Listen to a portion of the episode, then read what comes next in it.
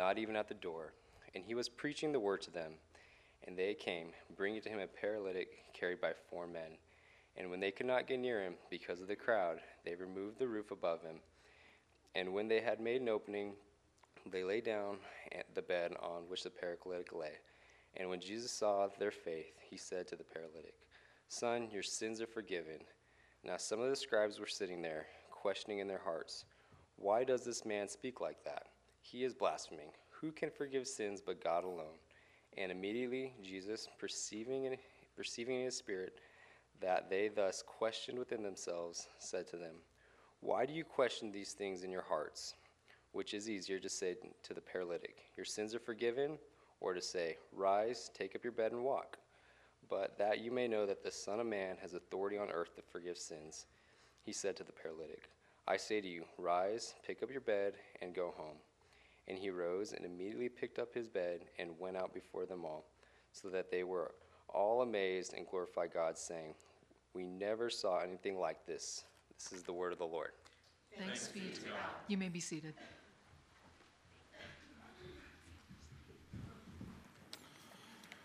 All right, if you brought a Bible with you or you've got it on your phone, open to Mark chapter 2, where we're going to be this morning. Uh, we're going through the Bible this year from uh, Genesis to Revelation, from January to December, and we're now in the New Testament. Last week, when we were at Grace on the Beach, we covered the book of Matthew. Today, we're going to be in the book of Mark.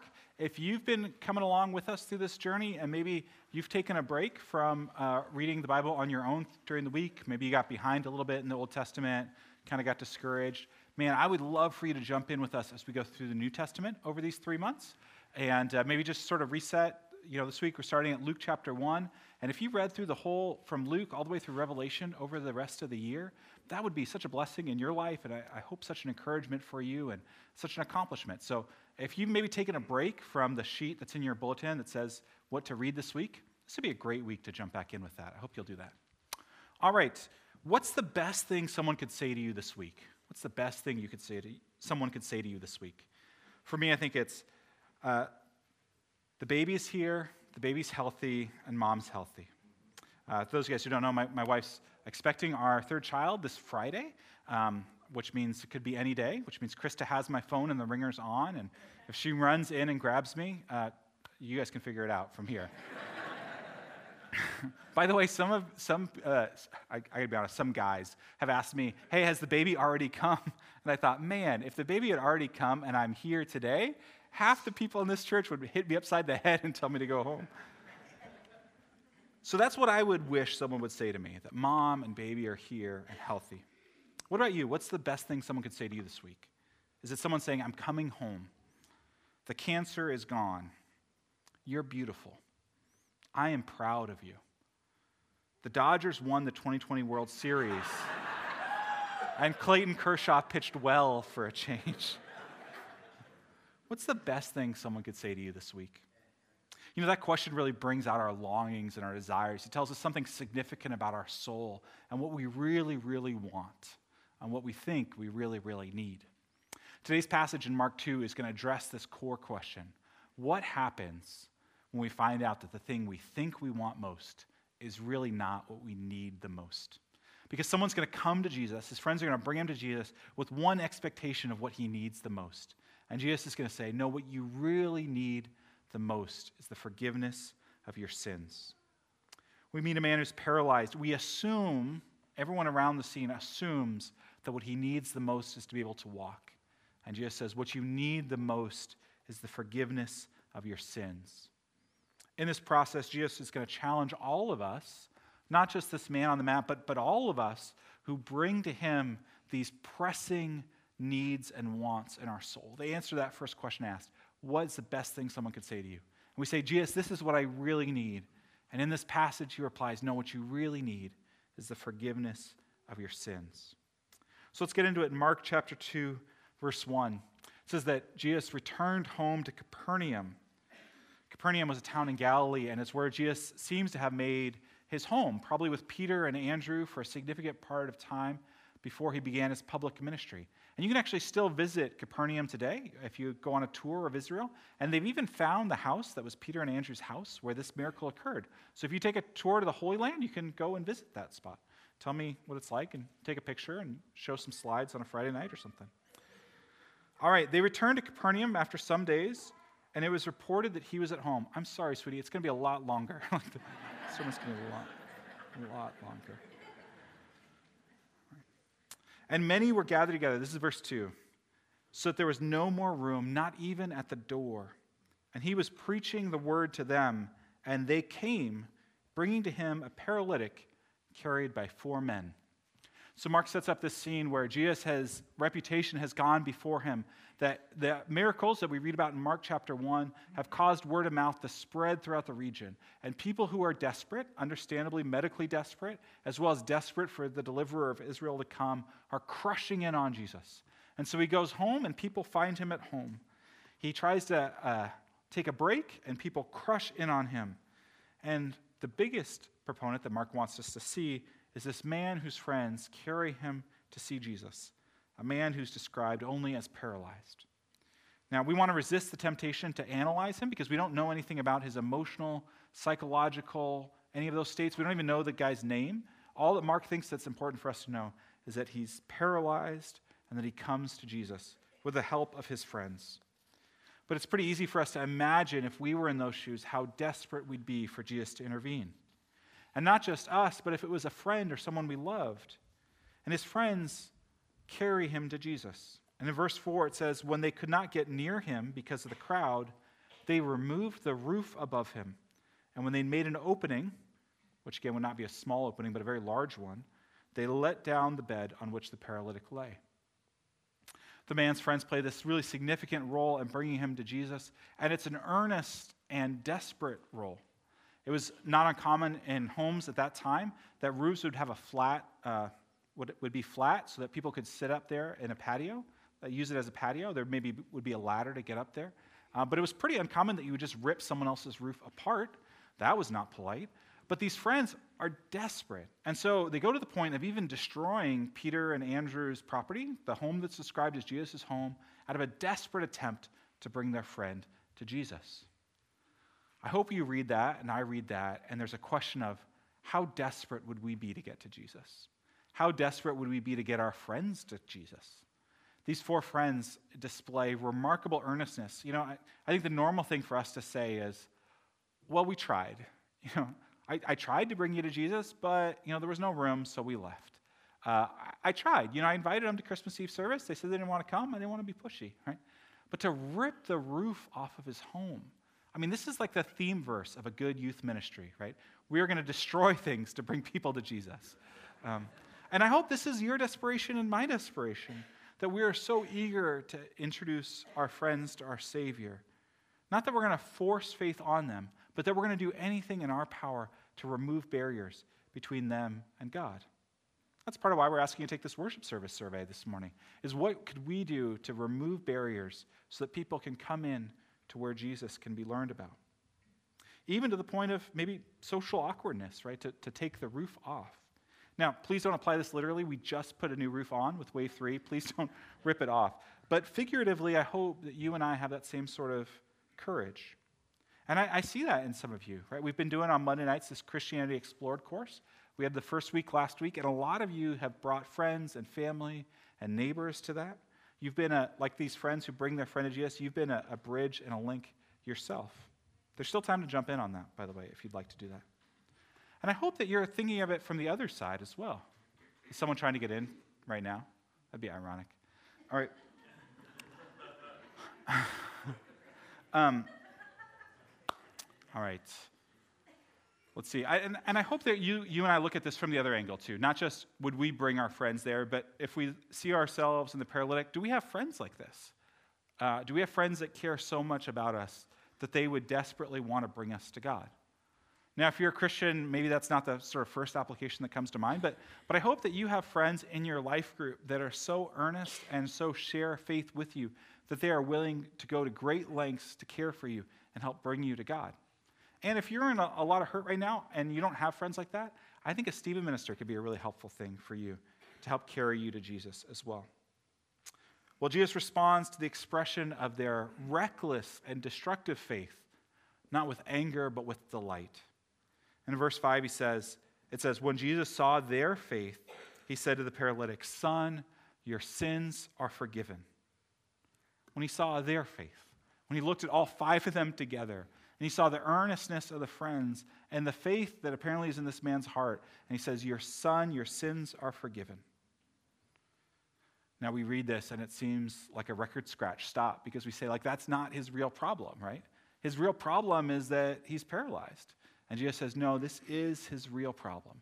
The greatest need in his life and in my life and in your life is the forgiveness of our sins. The greatest need, more than being getting a call saying the cancer is gone, is that your sins are forgiven. The greatest need, more than someone telling you that they're proud of you or that they think you're beautiful, is that your sins are forgiven. The greatest need in your life, in my life, is that our sins are forgiven. And I get that that's a heavy claim. And that would be a heavy claim to make to a man who's paralyzed. It's a heavy claim to make to so many of us that are carrying heavy loads in here today. So I don't say it lightly. But you know, the reality is that a thousand years from now, it's not really going to matter whether someone thought you were beautiful. It's not going to matter whether cancer took you at 25 or at 85. The only thing that's going to matter a thousand years from now is whether you've been forgiven by a holy God, whether your sins have been sent away and driven away. And Jesus sees that this is the deepest need of his soul. I think that's why he calls him son in this passage. Because, like a good father who gives his children what they need, not just what they want, he says, This may be what you want right now, that your legs are healed, but what you need is that your sins are forgiven. And he loves him like a son and declares that. Not because, let me just be clear about this. It's not because his sin somehow had caused him to be paralyzed. We have no record in the passage of, of what the medical reason for his paralysis was. But because, like you and like I and like every person who ever lived, this man was a normal person and his sins had separated him from a holy God. And so the deepest need for him and for us was that his sins would be forgiven.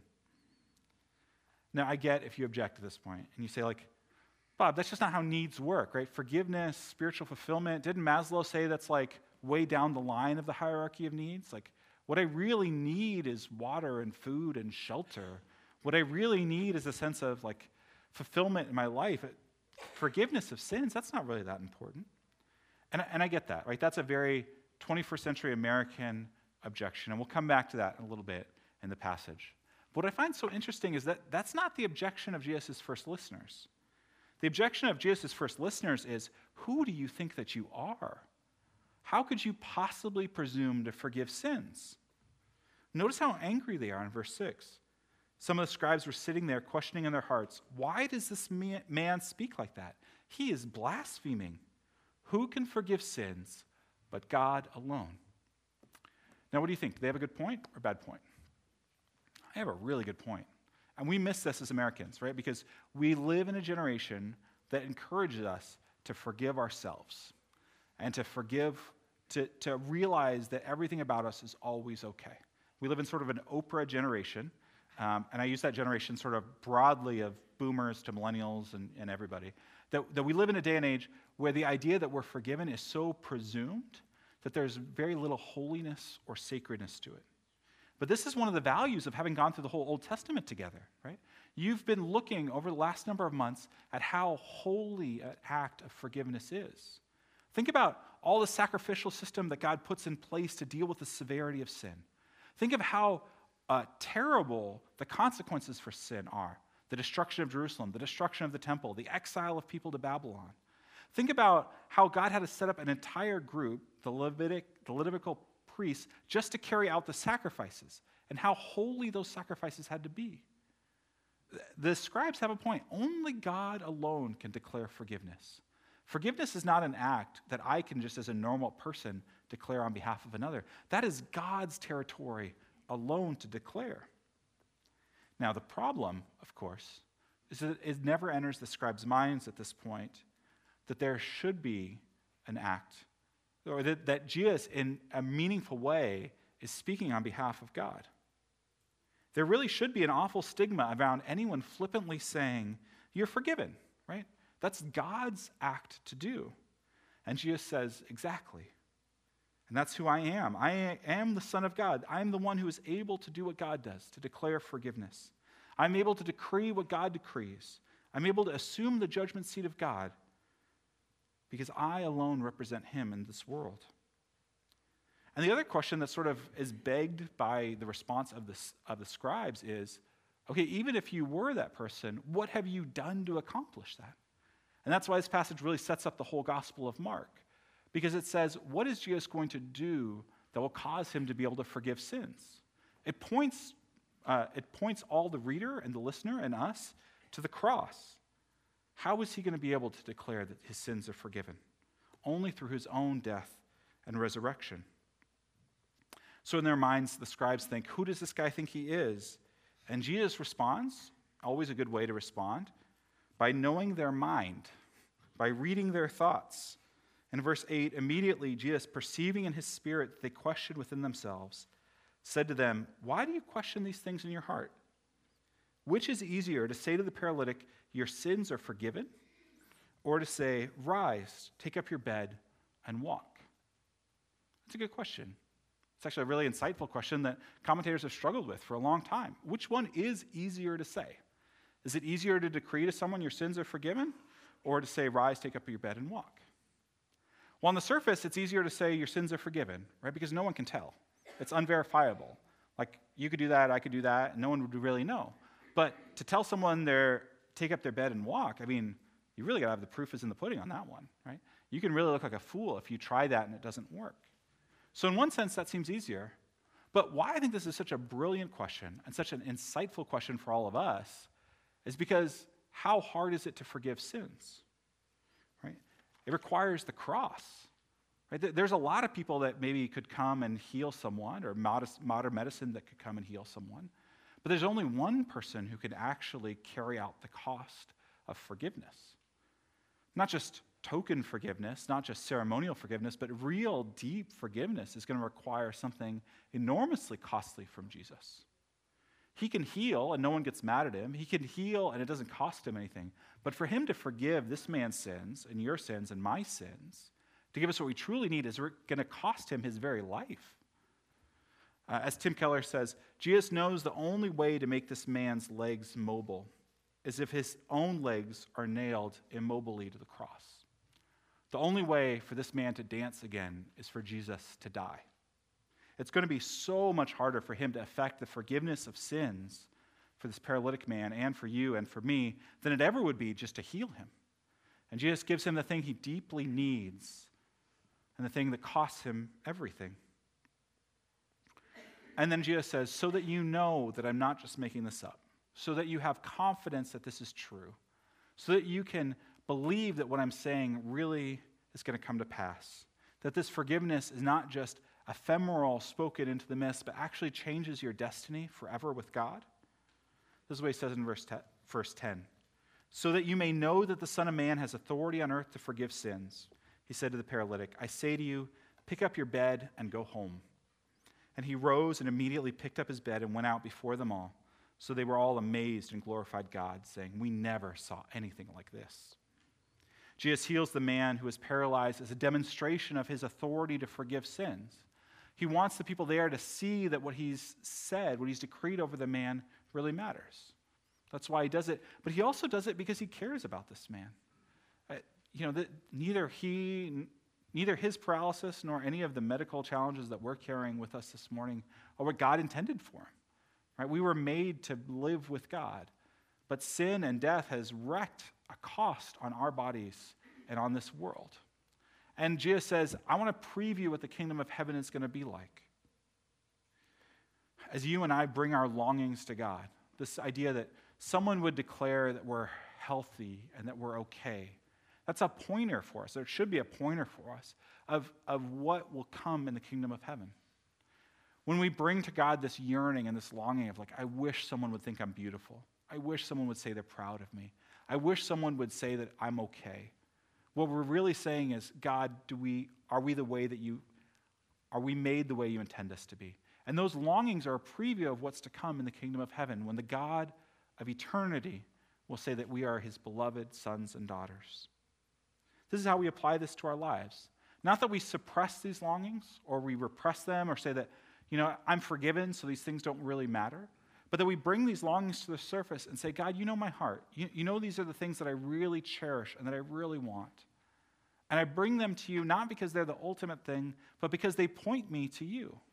They, these longings, these deep longings, point me to the idea that I have what is needed most through forgiveness in Christ. But God, what I feel the most in this moment is I really wish that you would heal me or you'd heal this person I love. I really wish that things would work out well for me.